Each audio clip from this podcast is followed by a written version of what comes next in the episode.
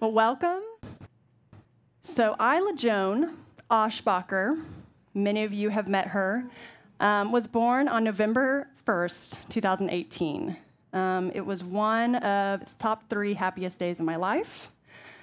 Um, but it was also a day that marked the beginning of um, my spiral into the dark, scary, lonely, isolated place that is postpartum anxiety and OCD. Here was a perfectly healthy, beautiful baby girl who I looked at and felt no emotional connection to. I knew I would do everything I could to protect her to help her thrive, to make sure she stayed alive and had a happy life. Um, but I didn't understand how I would ever feel in love with her. And the way I can best describe it is like I was kind of waiting for her mom to come get her um, eventually. That was sort of like, I'm taking care of you, I'm nurturing you, but I'm just kind of in this waiting period until your, your mom shows up. And this is in stark contrast to my experience with my first. Um, many of you know her, Lydia. We had a really um, intense bond from the beginning. And so I'm looking at my second child, and everyone's like, your heart doubles and it's just the most amazing thing and i was like hi my heart's not doubling like what's going on um, so i wasn't bonding with her and to make matters a i wrote a million but i want to say a bajillion times worse i was having very upsetting unwelcome and intrusive thoughts. Um, very dark, very disturbing, and um, I kept my secret to myself, and I didn't want anyone to know I was okay. I wasn't okay. I lived in a dark prison of fear, hopelessness, and um, just isolation for four lonely months.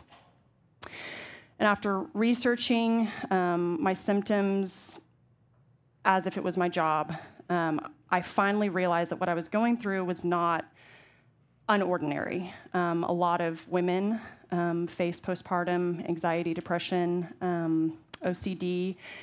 Um, it's way more common than I ever imagined. And so I finally sat Jake down and I confessed what I was going through and I told him I needed help. Um, I spent the next few weeks at a lot of appointments with my OB, with a specialist who was a therapist, and with a psychiatrist until we found the right regimen to get me on to begin a path towards healing. Um, besides Jake, my parents, and one of my best friends who doesn't even live in the city, I, um, oh, and my three care providers, um, no one else in the world knew that I was going through this, and I was pretty okay with that. Um, I had done the brave thing of reaching out and offering um, my vulnerability to ask for help from medical providers and my husband and my parents, because logistically I needed some help from my mom. But other than that, I was not interested in inviting anyone else into this part of our story. So now I wasn't alone in my dark prison cell. I had invited Jake in and I had slammed the door shut and swallowed the key. And um, I was pretty determined for us to just be here um, in this place and not have anyone else join us and not get out either. Um, but Jake, in his wisdom and in his gentleness, encouraged me gently but firmly to invite our community in. And I was really not interested and pretty upset, and he took a lot of the brunt of my anger about all this.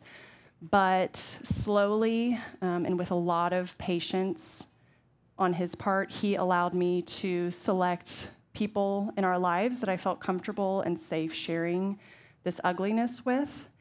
And um, and so began a journey of full healing and wholeness. So I had kind of done the medical thing and kind of gotten my footing, and um, but I wasn't I wasn't there.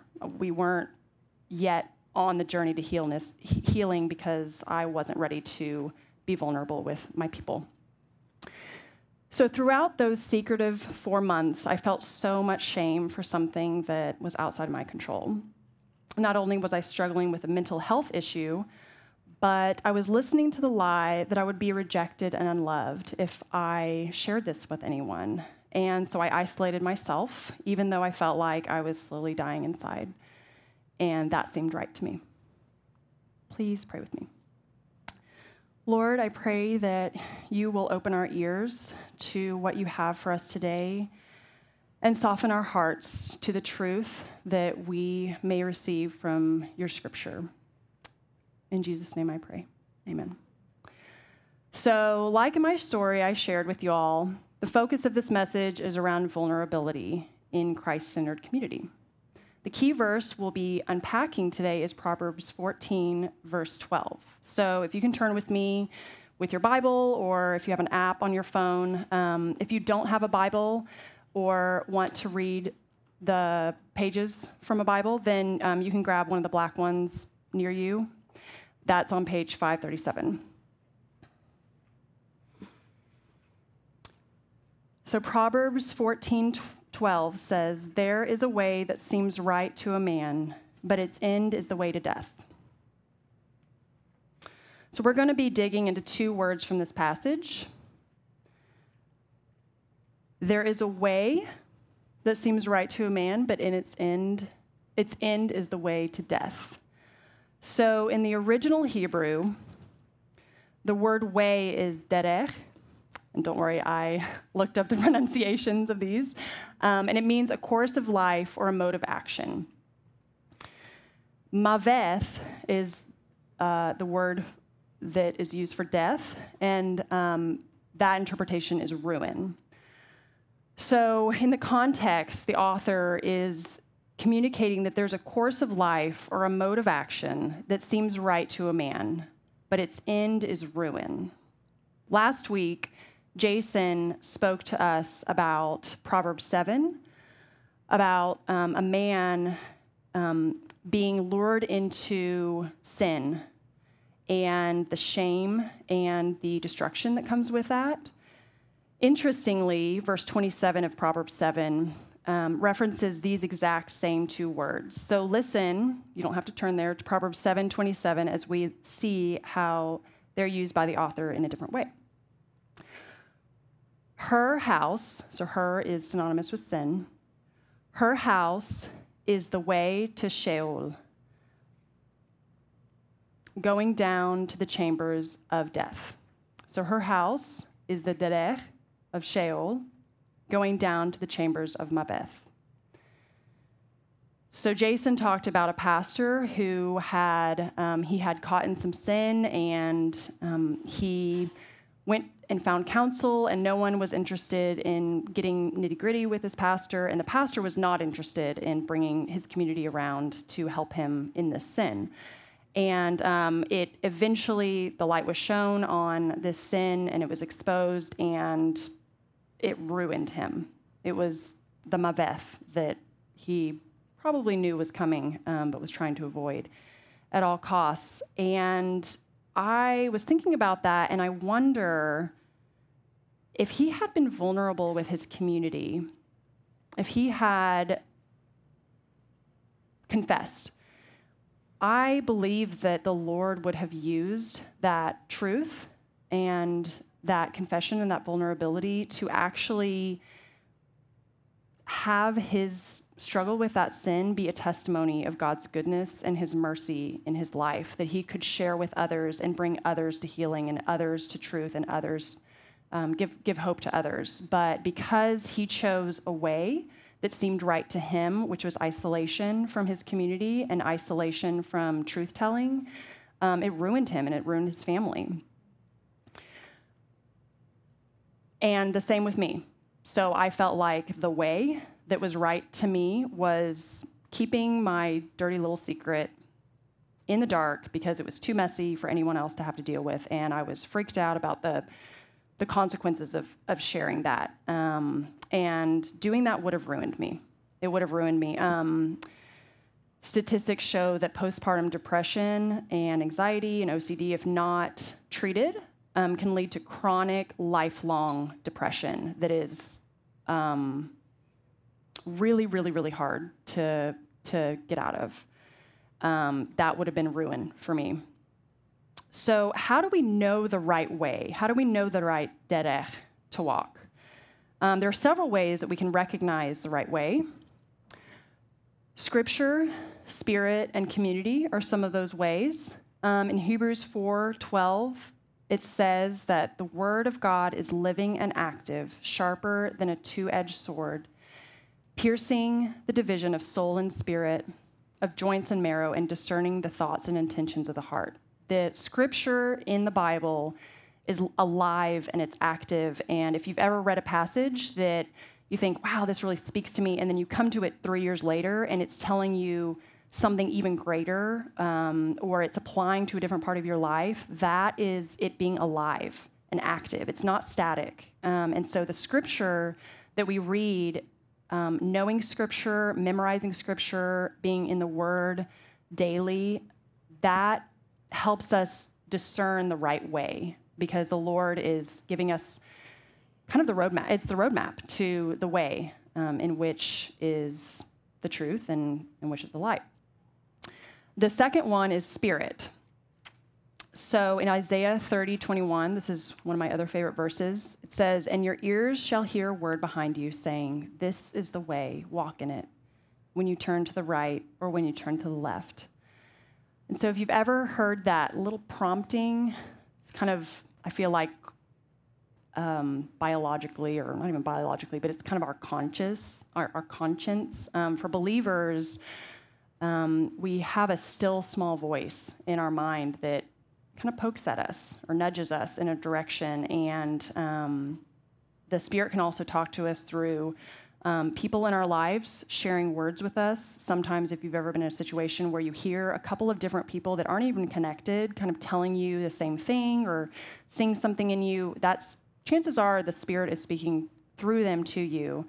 Um, and if you're not sure if that's God's Spirit or um, if it's a lie that you're hearing, um, the Lord does say test the spirits.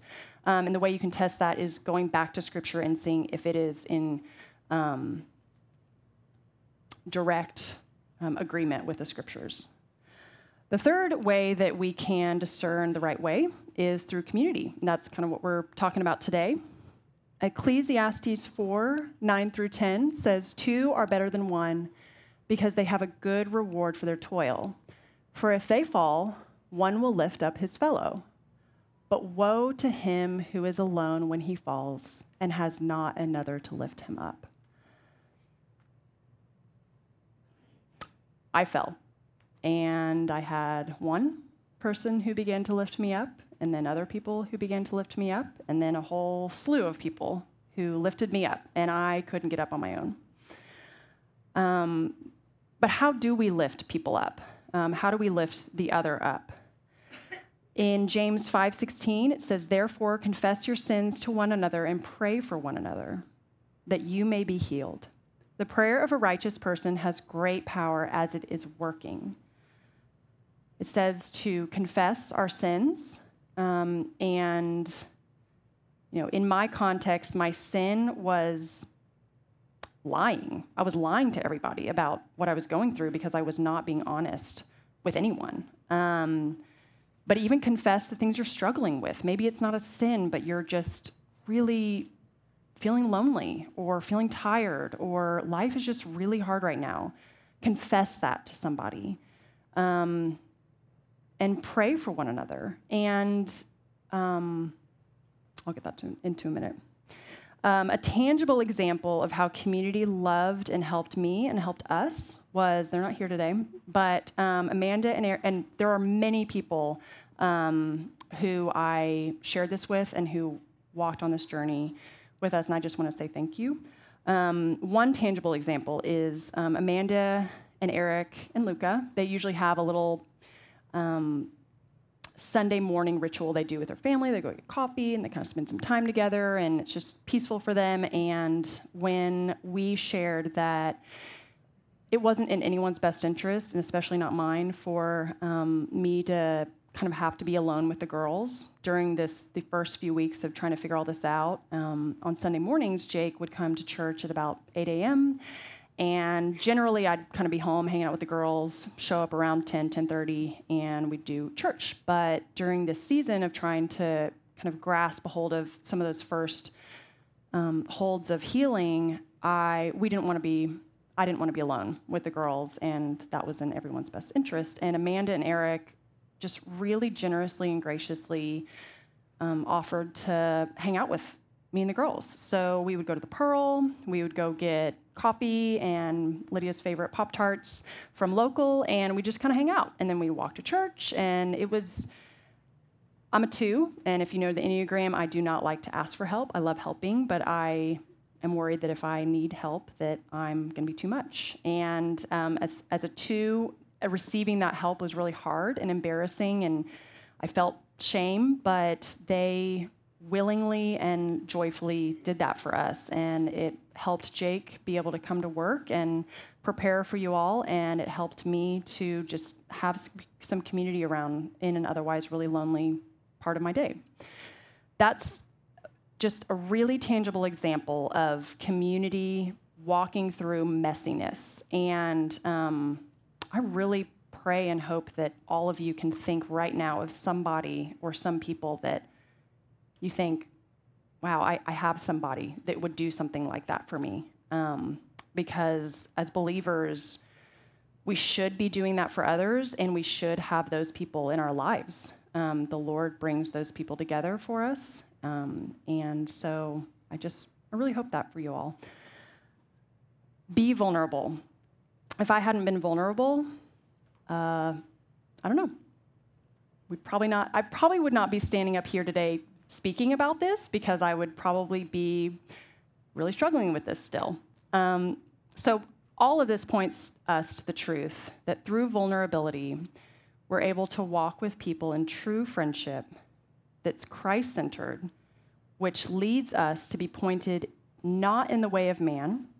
In this case, it was isolation and secretness, but in the way of God, which in direct opposition of the key verse from today and what I, I was doing, um, that leads us to the way of life and of wholeness.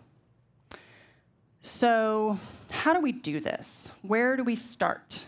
Um, many of you probably are trucking along in the community thing and the vulnerability thing, and I applaud you. And um, that's a lot of us, me included, and some of you may not have experienced much of this. So how do we begin to um, to walk in that, in that pattern of, of health? First, I really encourage you to think about the things you're scared to let people in on.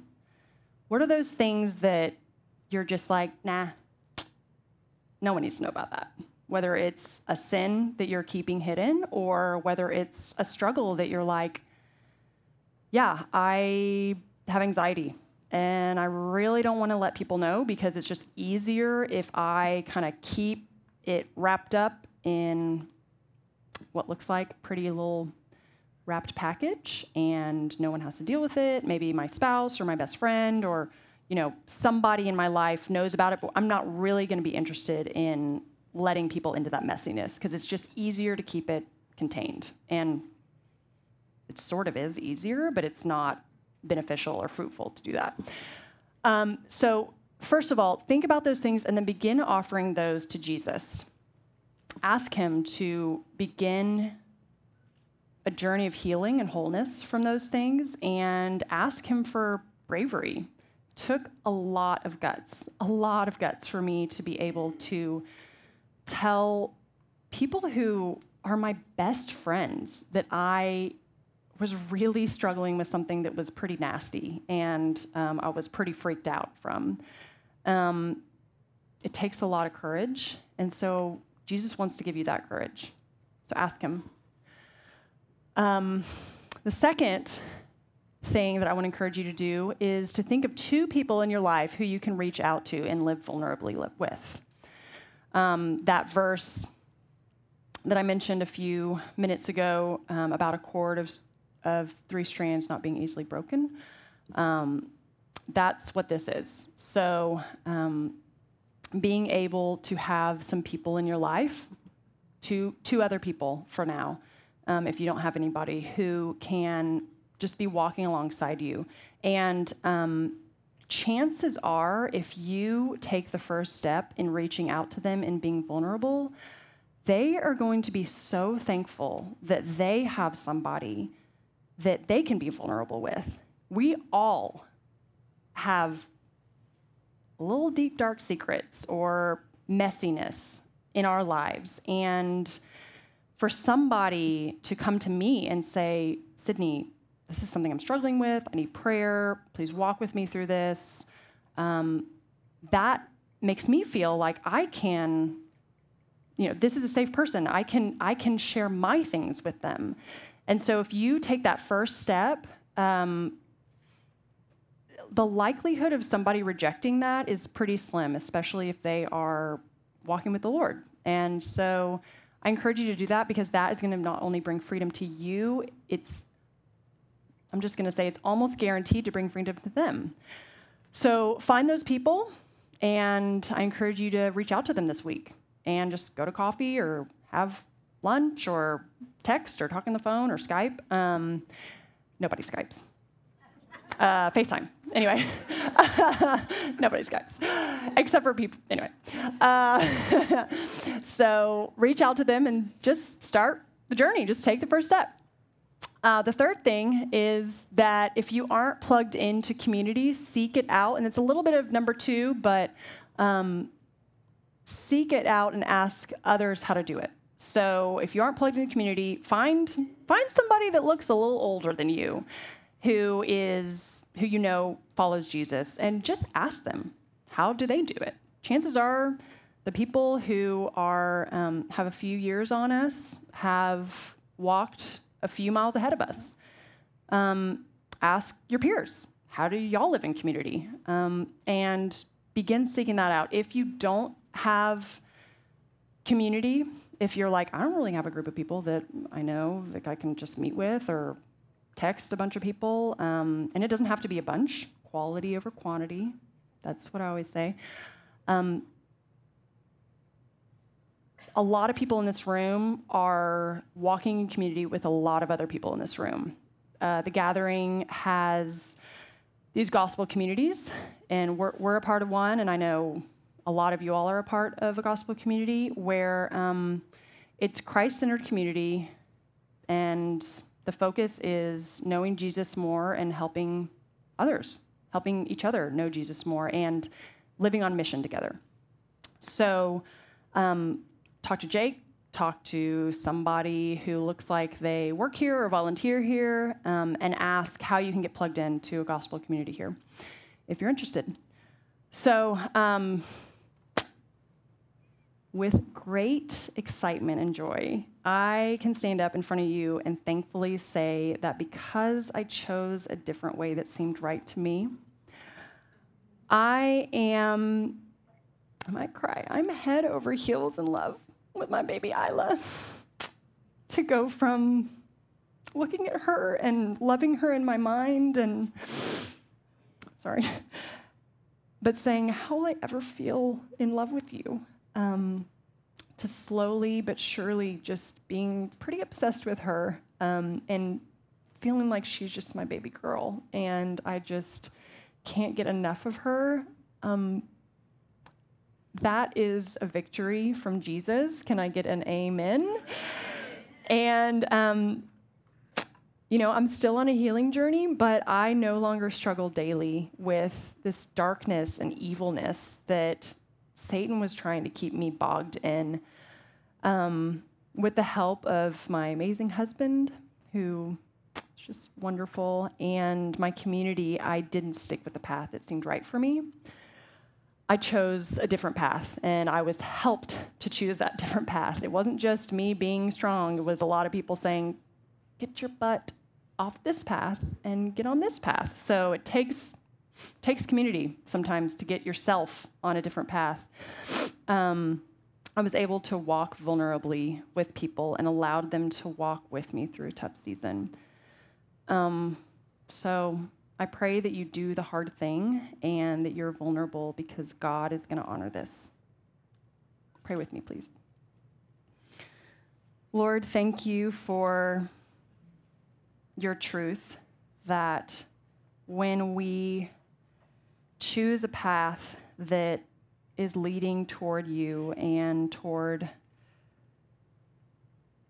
re- renewal and toward wholeness, that you honor that um, and that you heal us. That when we choose a way that doesn't seem right to us, that isn't comfortable, um, that way is not death, it's not ruin, but it is freedom and it is life to the fullest.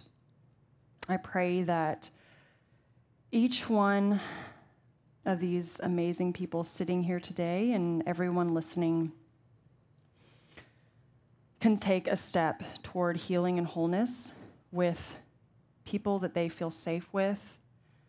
Um, I pray that you will bring those people into our lives if we don't have them. And I pray that we will um, recognize the right way to walk. Lord, thank you for the way you heal us because you promise that you will. It's not easy, but um, we're, you're such a good God, and I just praise you. In your Son's holy and precious name, amen.